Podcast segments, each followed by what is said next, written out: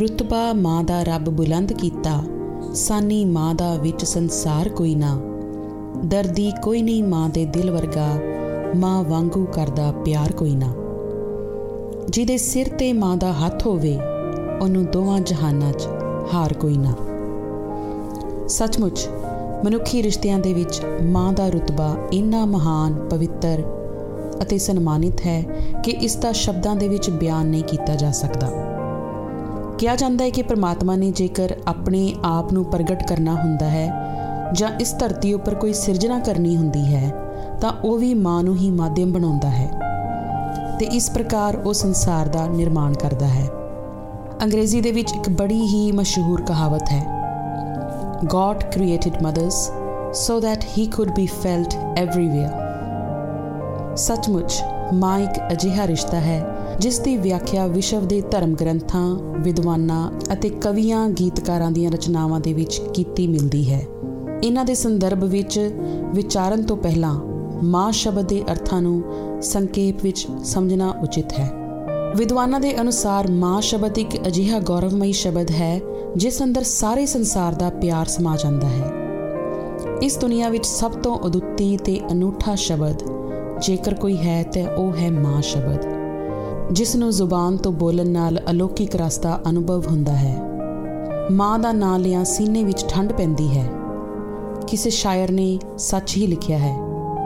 ਜਾਵਾਂ ਸਦਕੇ ਮਾਂ ਦੇ ਨਾਂ ਉਤੋਂ, ਮਾਂ ਆਖਿਆਂ ਸੀਨੇ ਵਿੱਚ ਠੰਡ ਪੈਂਦੀ। ਪੰਜਾਬੀ ਵਰਣਮਾਲਾ ਦੇ ਅੱਖਰ ਮੰਮਾ ਨੂੰ ਕੰਨਾਂ ਉੱਤੇ ਬਿੰਦੀ ਲਾ ਕੇ ਇੱਕ ਛੋਟਾ ਜਿਹਾ ਸ਼ਬਦ ਹੈ ਮਾਂ। ਭਾਵੇਂ ਲਿਖਣ ਲੱਗਿਆਂ ਜਾਂ ਬੋਲਣ ਲੱਗਿਆਂ, ਮਾਂ ਛੋਟਾ ਜਿਹਾ ਜਾਪਦਾ ਹੈ, ਪਰ ਇਸ ਸ਼ਬਦ ਦਾ ਰਤਬਾ ਬੜਾ ਮਹਾਨ ਹੈ। ਬੱਚੇ ਦੇ ਮੂੰਹੋਂ ਨਿਕਲਿਆ ਪਹਿਲਾ ਸੰਸਾਰਕ ਸ਼ਬਦ, ਮਾਂ ਜਾਂ ਮਾਮਾ, ਵਰਗੀ ਆਵਾਜ਼ ਦਿੰਦਾ ਮੰਨਿਆ ਜਾਂਦਾ ਹੈ। ਇਸ ਧੁਨੀ ਦਾ ਮਾਂ ਸ਼ਬਦ ਨਾਲ ਅਸੀਮ ਮੇਲਜੋਲ ਇਸ ਧਰਤੀ ਦੀਆਂ ਤਕਰੀਬਨ ਸਾਰੀ ਬੋਲੀਆਂ ਵਿੱਚ ਕਾਇਮ ਹੈ। ਉਦਾਹਰਨ ਦੇ ਤੌਰ ਤੇ, ਪੰਜਾਬੀ ਵਿੱਚ ਮਾਂ, ਅੰਮੀ, ਅੰਮਾ, ਮਾਤਾ ਮਾਈ ਆਦਿ ਪ੍ਰਚਲਿਤ ਹਨ। ਅੰਗਰੇਜ਼ੀ ਦੇ ਵਿੱਚ ਮਦਰ, ਮਾਂ, ਮਮਾ, ਮੈਮੀ, ਮਮ, ਮਮਾ ਐਟਸੈਕਟਰਾ ਐਟਸੈਕਟਰਾ ਸਿੱਖ ਧਰਮ ਦੇ ਸੰਸਥਾਪਕ ਸ੍ਰੀ ਗੁਰੂ ਨਾਨਕ ਦੇਵ ਜੀ ਨੇ ਇਸਤਰੀ ਦੇ ਮਾਂ ਰੂਪ ਨੂੰ ਸਾਹਮਣੇ ਰੱਖ ਕੇ ਹੀ ਮਰਦ ਪ੍ਰਧਾਨ ਸਮਾਜ ਨੂੰ ਇਸਤਰੀ ਦੀ ਮਹੱਤਤਾ ਤੋਂ ਜਾਣੂ ਕਰਵਾਉਣ ਲਈ ਸ੍ਰੀ ਗੁਰੂ ਗ੍ਰੰਥ ਸਾਹਿਬ ਵਿੱਚ ਫਰਮਾਇਆ ਹੈ, ਸੋ ਕਿਉ ਮੰਦਾ ਆਖੀਐ, ਜਿਤ ਜੰਮੈ ਰਾਜਾਨ? ਗੁਰੂ ਜੀ ਨੇ ਸਮੁੱਚੀ ਮਨੁੱਖਤਾ ਨੂੰ ਸੁਨੇਹਾ ਦਿੱਤਾ ਕਿ ਭਾਵੇਂ ਕੋਈ ਗ੍ਰਸਤੀ ਹੈ ਜਾਂ ਘਰ-ਬਾਰ ਤਿਆਗੀ, ਕਿਸੇ ਨੂੰ ਵੀ ਜਨਮ ਦੇਣ ਵਾਲੀ ਮਾਂ ਨੂੰ ਨਿੰਦਣਾ, ਸ਼ੋਭਾ ਨਹੀਂ ਦਿੰਦਾ। ਸਾਨੂੰ ਇਸਤਰੀ ਜਾਂ ਮਾਂ ਨੂੰ ਫਟਕਾਰਨਾ ਜਾਂ ਭੰਡਣਾ ਨਹੀਂ ਚਾਹੀਦਾ, ਕਿਉਂਕਿ ਉਸ ਦੀ ਕੁੱਖੋਂ ਹੀ ਦੁਨੀਆ ਦੇ ਰਾਜੇ ਮਹਾਰਾਜੇ ਜਨਮ ਲੈਂਦੇ ਹਨ। ਭਾਵ ਉਸ ਇਸਤਰੀ ਜਾਂ ਉਸ ਮਾਂ ਨੂੰ ਮਾੜਾ ਕਿਵੇਂ ਕਿਹਾ ਜਾ ਸਕਦਾ ਹੈ, ਜਿਸ ਦੀ ਕੁੱਖ ਤੋਂ ਜਨਮ ਲੈ ਕੇ ਰਾਜੇ ਮਹਾਰਾਜੇ ਪੀਰ ਪੈਗੰਬਰ ઋષਿ ਮੁਨੀ, ਗੁਰੂ, ਸੰਤ ਮਹਾਤਮਾ, ਭਗਤ, ਇਨਕਲਾਬੀ ਜੋਧੇ ਤੇ ਸੂਰਬੀਰ ਆਦਿ ਆਪਣੇ ਆਪ ਨੂੰ ਵੱਡੇ ਭਾਗਾਂ ਵਾਲਾ ਸਮਝਦੇ ਹਨ। ਸ੍ਰੀ ਗੁਰੂ ਨਾਨਕ ਦੇਵ ਜੀ ਨੇ ਜਪਜੀ ਦੇ ਅਖੀਰਲੇ ਸ਼ਲੋਕ ਦੀ ਤੁਕ, ਮਾਤਾ ਧਰਤ ਮਹਤ, ਵਿੱਚ ਧਰਤੀ ਨੂੰ ਮਾਂ ਦਾ ਰਤਬਾ ਦੇ ਕੇ ਚੰਗੀ ਤਰ੍ਹਾਂ ਸਪਸ਼ਟ ਕਰ ਦਿੱਤਾ ਹੈ ਕਿ ਜਿੱਥੇ ਇੱਕ ਮਾਂ ਆਪਣੇ ਬੱਚਿਆਂ ਦਾ ਪਾਲਣ ਪੋਸ਼ਣ ਕਰਦੀ ਹੈ ਉੱਥੇ ਧਰਤੀ ਸਾਰੇ ਜੀਵਾਂ ਦਾ ਪਾਲਣ ਪੋਸ਼ਣ ਕਰਦੀ ਹੈ। ਇਸ ਧਰਤੀ ਦੀ ਬੁੱਕਲ ਵਿੱਚ ਸਾਰਾ ਸੰਸਾਰ ਖੇਡਦਾ ਨਜ਼ਰ ਆ ਰਿਹਾ ਹੈ। ਧਰਤੀ ਦਾ ਜਿਗਰਾ ਬਹੁਤ ਵੱਡਾ ਹੈ, ਮਾਂ ਵਰਗਾ। ਕੋਈ ਵੀ ਇਸ ਸੱਚਾਈ ਨੂੰ ਰੱਦ ਨਹੀਂ ਕਰ ਸਕਦਾ ਕਿ ਚਾਹੇ ਕੋਈ ਵੀ ਜੀਵ ਜੰਤੂ ਜਾਂ ਪਸ਼ੂ ਪੰਛੀ ਹੈ, ਸਭ ਦੀ ਹੋਂਦ ਮਾਂ ਤੋਂ ਬਿਨਾ ਅਸੰਭਵ ਹੈ। ਸੰਖੇਪ ਵਿੱਚ, ਜੇ ਧਰਤੀ ਤੇ ਕੋਈ ਜੀਵਨ ਧੜਕਦਾ ਹੈ ਤਾਂ ਮਾਂ ਦੀ ਬਦੌਲਤ ਹੀ ਧੜਕਦਾ ਹੈ। ਇਸ ਕਰਕੇ ਸ੍ਰੀ ਗੁਰੂ ਨਾਨਕ ਦੇਵ ਜੀ ਨੇ ਮਾਂ ਨੂੰ ਜਗ ਜਨਨੀ ਦਾ ਰਤਬਾ ਦਿੱਤਾ ਹੈ। ਮਾਂ ਦੀ ਮਮਤਾ ਬਾਰੇ ਜਿੰਨਾ ਵੀ ਕਹਿਆ ਜਾਏ ਘੱਟ ਹੈ। ਮਾਂ ਸ਼ਬਦ ਹੀ ਐਸਾ ਹੈ ਜਿਸ ਦਾ ਉਚਾਰਨ ਕਰਦੇ ਹੀ ਮਮਤਾ ਦੀ ਮੂਰਤ ਅੱਖਾਂ ਸਾਹਮਣੇ ਉਜਾਗਰ ਹੋ ਜਾਂਦੀ ਹੈ। ਮਾਂ ਆਪਣੇ ਬੱਚਿਆਂ ਲਈ ਮਮਤਾ ਦਾ ਇੱਕ ਅਜਿਹਾ ਝਰਨਾ ਹੈ, ਜਿਸ ਵਿੱਚੋਂ ਸਦਾ ਅੰਮ੍ਰਿਤ ਵਹਿੰਦਾ ਹੈ। ਉਹ ਆਪਣੇ ਬੱਚੇ ਦੀ ਮੁਸਕਾਨ ਲਈ ਆਪਣੀਆਂ ਸਦਰਾਂ ਕੁਰਬਾਨ ਕਰ ਸਕਦੀ ਹੈ। ਉਸ ਦੀ ਆਪਣੇ ਬੱਚਿਆਂ ਨਾਲ ਅਟੁੱਟ ਸਾਂਝ ਹੁੰਦੀ ਹੈ।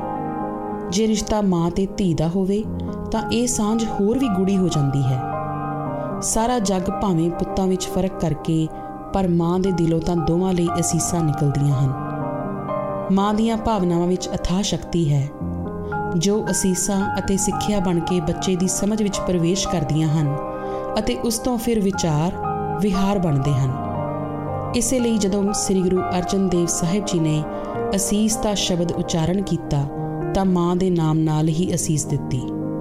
ਪੂਤਾ ਮਾਤਾ ਕੀ ਅਸੀਸ, ਨਿਮਖ ਨਾ ਬਿਸਰੋ ਤੁਮ ਕੋ ਹਰ ਹਰ, ਸਦਾ ਭਜੋ ਜਗਦੀਸ਼। ਮਾਂ ਦੀਆਂ ਲੋਰੀਆਂ ਵਿੱਚ ਸਵਰਗ ਵਰਗਾ ਆਨੰਦ ਹੁੰਦਾ ਹੈ, ਜਿਸ ਦੇ ਪਵਿੱਤਰ ਚਰਨਾਂ ਵਿੱਚੋਂ ਜੰਨਤ ਦਾ ਦੁਆਰਾ ਖੁੱਲਦਾ ਹੈ ਅਤੇ ਉਸ ਨਿੱਗੀ ਗੋਦ ਵਿੱਚ ਰੂਹਾਨੀ ਸੁੱਖਾਂ ਦੀ ਖਾਣ ਛੁਪੀ ਹੈ। ਮਾਂ ਦੀ ਮਮਤਾ ਕਦੀ ਨਾ ਖਤਮ ਹੋਣ ਵਾਲਾ ਅਹਿਸਾਸ ਹੈ। ਮਾਂ ਮਮਤਾ ਦੀ ਠੰਡੀ ਛਾਂ ਹੈ, ਜੋ ਆਪਣੇ ਪੁੱਤਰ ਧੀ ਨੂੰ ਗਰਭ ਵਿੱਚ ਆਉਣ ਤੋਂ ਲੈ ਕੇ ਅੰਤਮ ਸਾਹ ਤੱਕ ਪਿਆਰ ਤੇ ਦੁਲਾਰ ਕਰਦੀ ਹੈ। ਕੁਦਰਤ ਨੇ ਮਾਂ ਦੀ ਮਮਤਾ ਵਿੱਚ ਅਜਿਹੀ ਖਿੱਚ ਪੈਦਾ ਕੀਤੀ ਹੈ ਕਿ ਚਾਹੇ ਘਰ ਦੇ ਕੰਮਕਾਜ ਵਿੱਚ ਲੱਗੀ ਹੋਈ ਹੈ, ਪਰ ਉਸ ਦੀ ਸੁਰਤ ਆਪਣੇ ਸੁੱਤੇ ਪਏ ਬੱਚੇ ਵਿੱਚ ਹੁੰਦੀ ਹੈ। ਇਸ ਤਰ੍ਹਾਂ ਹੀ ਜਦੋਂ ਮੱਝਾਂ ਗਾਵਾਂ ਆਪਣੇ ਬੱਚਿਆਂ ਨੂੰ ਛੱਡ ਕੇ ਚਰਨ ਜਾਂਦੀਆਂ ਹਨ ਜਾਂ ਪੰਛੀ ਚੋਗੇ ਦੀ ਭਾਲ ਵਿੱਚ ਦੂਰ ਉਡਾਨਾਂ ਭਰਦੇ ਹਨ, ਤਾਂ ਉਹਨਾਂ ਨੂੰ ਆਪਣੇ ਬੱਚਿਆਂ ਦਾ ਚੇਤਾ ਨਹੀਂ ਭੁੱਲਦਾ। ਗੁਰਬਾਣੀ ਵਿੱਚੋਂ ਮਾਂ ਦੀ ਮਮਤਾ ਬਾਰੇ ਗਵਾਹੀ ਮਿਲਦੀ ਹੈ ਕਿ ਕੁੰਜਾਂ ਸੈਂਕੜੇ ਕੋ ਦੂਰ ਉੱਡਦੀਆਂ ਵੀ ਆਪਣੇ ਬੱਚਿਆਂ ਨੂੰ ਯਾਦ ਕਰਦੀਆਂ ਹਨ। ਉਡੇ ਉਡ ਆਵੇ ਸਹਿ ਕੋਸਾ, ਤਿਸ ਪਾਛੈ ਬਚਰੇ ਸ਼ਰਿਆ। ਤਿਨ ਕਵਨ ਖਲਾਵੇ, ਕਵਨ ਚੁਗਾਵੇ, ਮਨ ਮਹਿ ਸਿਮਰਨ ਕਰਿਆ। ਸ੍ਰੀ ਗੁਰੂ ਗ੍ਰੰਥ ਸਾਹਿਬ ਵਿੱਚ ਮਾਂ ਦੀ ਉਦਾਹਰਣ ਦੁਆਰਾ ਪਰਮਾਤਮਾ ਦੇ ਗੁਣਾਂ ਦਾ ਬੋਧ ਕਰਵਾਇਆ ਹੈ ਕਿ ਜਿਵੇਂ ਮਾਂ ਆਪਣੇ ਬੱਚਿਆਂ ਦੀ ਸੰਭਾਲ ਕਰਦੀ ਹੈ, ਤਿਵੇਂ ਪਰਮਾਤਮਾ ਆਪਣੇ ਪੈਦਾ ਕੀਤੇ ਸਾਰੇ ਜੀ ਜੰਤਾਂ ਦੀ ਪਾਲਣਾ ਕਰਦਾ ਹੈ। ਆਪਣੇ ਜੀ ਜੰਤ ਪ੍ਰਤਪਾਰੇ ਜਿਉ ਬਾਰਿਕ ਮਾਤਾ ਸਮਾਰੇ। ਮਾਂ ਦਾ ਰੱਬ ਵਰਗਾ ਹੋਣਾ ਅਤੇ ਰੱਬ ਦਾ ਮਾਂ ਵਰਗਾ ਹੋਣਾ ਜ਼ਰੂਰੀ ਹੈ। ਇਸੇ ਲਈ ਗੁਰਬਾਣੀ ਵਿੱਚ ਰੱਬ ਕੋਲੋਂ ਰਹਿਮਤ ਮੰਗਣ ਲੱਗਿਆਂ ਮਾਂ ਦੀ ਉਦਾਹਰਣ ਦਿੱਤੀ ਗਈ ਹੈ। ਸੁਤ ਅਪਰਾਧ ਕਰਤ ਹੈ ਜੇਤੇ, ਜਨਨੀ ਚੀਤ ਨਾ ਰਾਖਸ ਦੇਤੇ ਰਾਮਈਆ ਹੋ ਬਾਰਿਕ ਤੇਰਾ, ਕਾਹੇ ਨਾ ਖੰਡਸ ਅਵਗਨ ਮੇਰਾ। ਜੇ ਅਤ ਕ੍ਰੋਪ ਕਰੇ ਕਰਤ ਆਇਆ ਤਾਂ ਪੀ ਚੀਤ ਨਾ ਰਾਖਸ ਮਾਇਆ। ਭਗਤ ਕਬੀਰ ਜੀ ਨੇ ਆਪਣੇ ਆਪ ਨੂੰ ਬਾਲਕ ਦੇ ਰੂਪ ਵਿੱਚ ਪੇਸ਼ ਕਰਦੇ ਹੋਏ ਆਪਣੇ ਮਾਂ ਰੂਪੀ ਪਰਮਾਤਮਾ ਰਮਈਆ ਅਗੇ ਵਾਸਤਾ ਪਾਇਆ। हे ਮੇਰੇ ਸੋਹਣੇ RAM ਮੈਂ ਤੇਰਾ ਅਣਜਾਣ ਬੱਚਾ ਹਾਂ। ਤੂੰ ਮੇਰੇ ਅੰਦਰੋਂ ਮੇਰੀਆਂ ਭੁੱਲਾਂ ਕਿਉਂ ਦੂਰ ਨਹੀਂ ਕਰਦਾ? ਪੁੱਤਰ ਭਾਵੇਂ ਕਿਤਨੀਆਂ ਹੀ ਗਲਤੀਆਂ ਕਰੇ ਉਸ ਦੀ ਮਾਂ ਉਹ ਸਾਰੀਆਂ ਦੀਆਂ ਸਾਰੀਆਂ ਭੁੱਲਾਂ ਬਖਸ਼ ਦਿੰਦੀ ਹੈ। ਜੇ ਮੂਰਖ ਬੱਚਾ ਬੜਾ ਕ੍ਰੋਧ ਕਰਕੇ ਮਾਂ ਨੂੰ ਮਾਰਨ ਵੀ ਆਏ, ਤਾਂ ਵੀ ਮਾਂ ਉਸ ਦੇ ਮੂਰਖਪੁਣੇ ਚਿੱਤੇ ਨਹੀਂ ਰੱਖਦੀ। ਅਕਾਲ ਪੁਰਖ ਸਮੂਹ ਜੀਵਾਂ ਦੀ ਮਾਂ ਹੀ ਨਹੀਂ, ਬਲਕਿ ਸਭ ਕੁਝ ਹੈ। ਇੱਥੇ ਕੇਵਲ ਮਾਂ ਵਾਲੇ ਸੁਭਾਅ ਨੂੰ ਲੈ ਕੇ ਹੀ ਪਰਮਾਤਮਾ ਨਾਲ ਤੁਲਨਾ ਕੀਤੀ ਜਾਂਦੀ ਹੈ। ਇਸ ਵਿਸ਼ੇ ਦੇ ਸੰਬੰਧ ਵਿੱਚ ਭਾਈ ਸਾਹਿਬ ਭਾਈ ਵੀਰ ਸਿੰਘ ਜੀ ਲਿਖਦੇ ਹਨ, ਜਿਉ ਮਾਵਾਂ ਤਿਉ ਠੰਡੀਆਂ ਛਾਵਾਂ, ਅਸੀਂ ਤੁਦੇ ਦੀਆਂ ਡੱਠੀਆਂ, ਠੰਡੀ ਪਿਆਰੀ ਗੋਦ ਤੁਦੇ ਦੀ, ਛਾਵਾਂ ਮਿੱਠੀਆਂ ਮਿੱਠੀਆਂ। ਮਾਂ ਨੂੰ ਆਪਣਾ ਬਾਲ ਪਿਆਰਾ, ਤੈਨੂੰ ਸਭ ਕੋਈ ਪਿਆਰਾ। ਜੋ ਆਵੇ ਉਸ ਲਾੜ ਲੜਾਵੇ ਠਾਰੇ ਜਿੰਦੀਆਂ ਲੁੱਠੀਆਂ। ਮਾਂ ਕੇਵਲ ਬੱਚੇ ਨੂੰ ਜਨਮ ਦੇਣ ਵਾਲੀ ਜਨਮ ਦਾਤੀ ਹੀ ਨਹੀਂ ਹੁੰਦੀ, ਸਗੋਂ ਪਹਿਲੀ ਅਧਿਆਪਕ ਸਿੱਖਿਆ ਦੀ ਦਾਤੀ ਵੀ ਹੁੰਦੀ ਹੈ। ਮਾਂ ਬੱਚੇ ਨੂੰ ਬੋਲਣਾ, ਤੁਰਨਾ, ਖਾਣਾ ਪੀਣਾ, ਖੇਡਣਾ, ਵੱਡਿਆਂ ਦਾ ਸਤਿਕਾਰ ਕਰਨਾ, ਸਦਾ ਸੱਚ ਬੋਲਣਾ, ਕਿਸੇ ਨੂੰ ਧੋਖਾ ਨਾ ਦੇਣਾ, ਲੋੜਵੰਦਾਂ ਦੀ ਮਦਦ ਕਰਨੀ ਆਲੇ ਦੁਆਲੇ ਨੂੰ ਸੋਹਣਾ ਬਣਾ ਕੇ ਰੱਖਣਾ, ਆਪਣਾ ਕੰਮ ਆਪਣੀ ਹੱਥੀ ਤੇ ਨੇਕ ਨੀਅਤੀ ਨਾਲ ਕਰਨਾ, ਆਦਿ ਅਨੇਕਾਂ ਹੀ ਸ਼ੁਭ ਗੁਣ ਸਿਖਾਉਂਦੀ ਹੋਈ ਉਸ ਨੂੰ ਨੇਕ ਇਨਸਾਨ ਦੇ ਰੂਪ ਵਿੱਚ ਪਾਲ ਪੋਸ ਕੇ ਜਵਾਨ ਕਰਦੀ ਹੈ। ਇਤਨਾ ਹੀ ਨਹੀਂ, ਜਦੋਂ ਬੱਚਾ ਮਾਂ ਦੇ ਗਰਭ ਵਿੱਚ ਪਲ ਰਿਹਾ ਹੁੰਦਾ ਹੈ, ਤਾਂ ਵੀ ਉਹ ਮਾਂ ਦਾ ਪ੍ਰਭਾਵ ਕਬੂਲਦਾ ਹੈ ਅਤੇ ਇਹ ਪ੍ਰਕਿਰਿਆ ਮਾਂ ਦੇ ਅੰਤਿਮ ਸਵਾਸਾਂ ਤੱਕ ਚੱਲਦੀ ਰਹਿੰਦੀ ਹੈ। ਸੱਚ ਤਾਂ ਇਹ ਹੈ ਕਿ ਚੰਗੀ ਮਾਂ ਬਿਨਾ ਚੰਗੇ ਸਮਾਜ ਦੀ ਸਿਰਜਣਾ ਸੰਭਵ ਹੀ ਨਹੀਂ ਹੈ। ਸ਼ਾਇਦ ਇਸੇ ਲਈ ਨੈਪੋਲੀਅਨ ਨੇ ਕਿਹਾ ਸੀ, ਮੈਨੂੰ ਤੁਸੀਂ ਚੰਗੀਆਂ ਮਾਵਾਂ ਦਿਓ, ਮੈਂ ਤੁਹਾਨੂੰ ਚੰਗਾ ਸਮਾਜ ਦਿਆਂਗਾ। ਗੁਰਬਾਣੀ ਦੇ ਮਹਾਵਾਕ, ਧਨ ਜਨਨੀ ਜਿਨ ਜਾਇਆ। ਅਨੁਸਾਰ ਗੁਰੂ ਮਾਤਾਵਾਂ ਧਨ ਹਨ, ਜਿਨ੍ਹਾਂ ਨੇ ਗੁਰੂ ਪੁੱਤਰਾਂ ਨੂੰ ਜਨਮ ਦਿੱਤਾ ਤੇ ਉਹਨਾਂ ਨੂੰ ਅਧਿਆਤਮਕ ਸਿੱਖਿਆ ਦੇ ਕੇ ਗੁਰੂ ਸ਼ਖਸੀਅਤਾਂ ਬਣਨ ਦੇ ਯੋਗ ਬਣਾਇਆ। ਮਾਂ ਦੇ ਰੂਪ ਵਿੱਚ ਪਰਮ ਪੂਜਨੀਕ ਮਾਤਾ ਤ੍ਰਿਪਤਾ ਜੀ ਦਾ ਨਾਂ ਸਭ ਤੋਂ ਪਹਿਲਾਂ ਆਉਂਦਾ ਹੈ, ਜਿਨ੍ਹਾਂ ਦੀ ਪਵਿੱਤਰ ਕੁੱਖ ਤੋਂ ਸਿੱਖ ਧਰਮ ਦੇ ਸੰਸਥਾਪਕ ਸ੍ਰੀ ਗੁਰੂ ਨਾਨਕ ਦੇਵ ਜੀ ਨੇ ਜਨਮ ਲਿਆ। ਨਿਰਸੰਦੇਹ ਮਾਂ ਇੱਕ ਇਬਾਦਤ ਹੈ ਅਤੇ ਮਾਂ ਦਾ ਪਿਆਰ ਅਮੁੱਲ ਹੈ।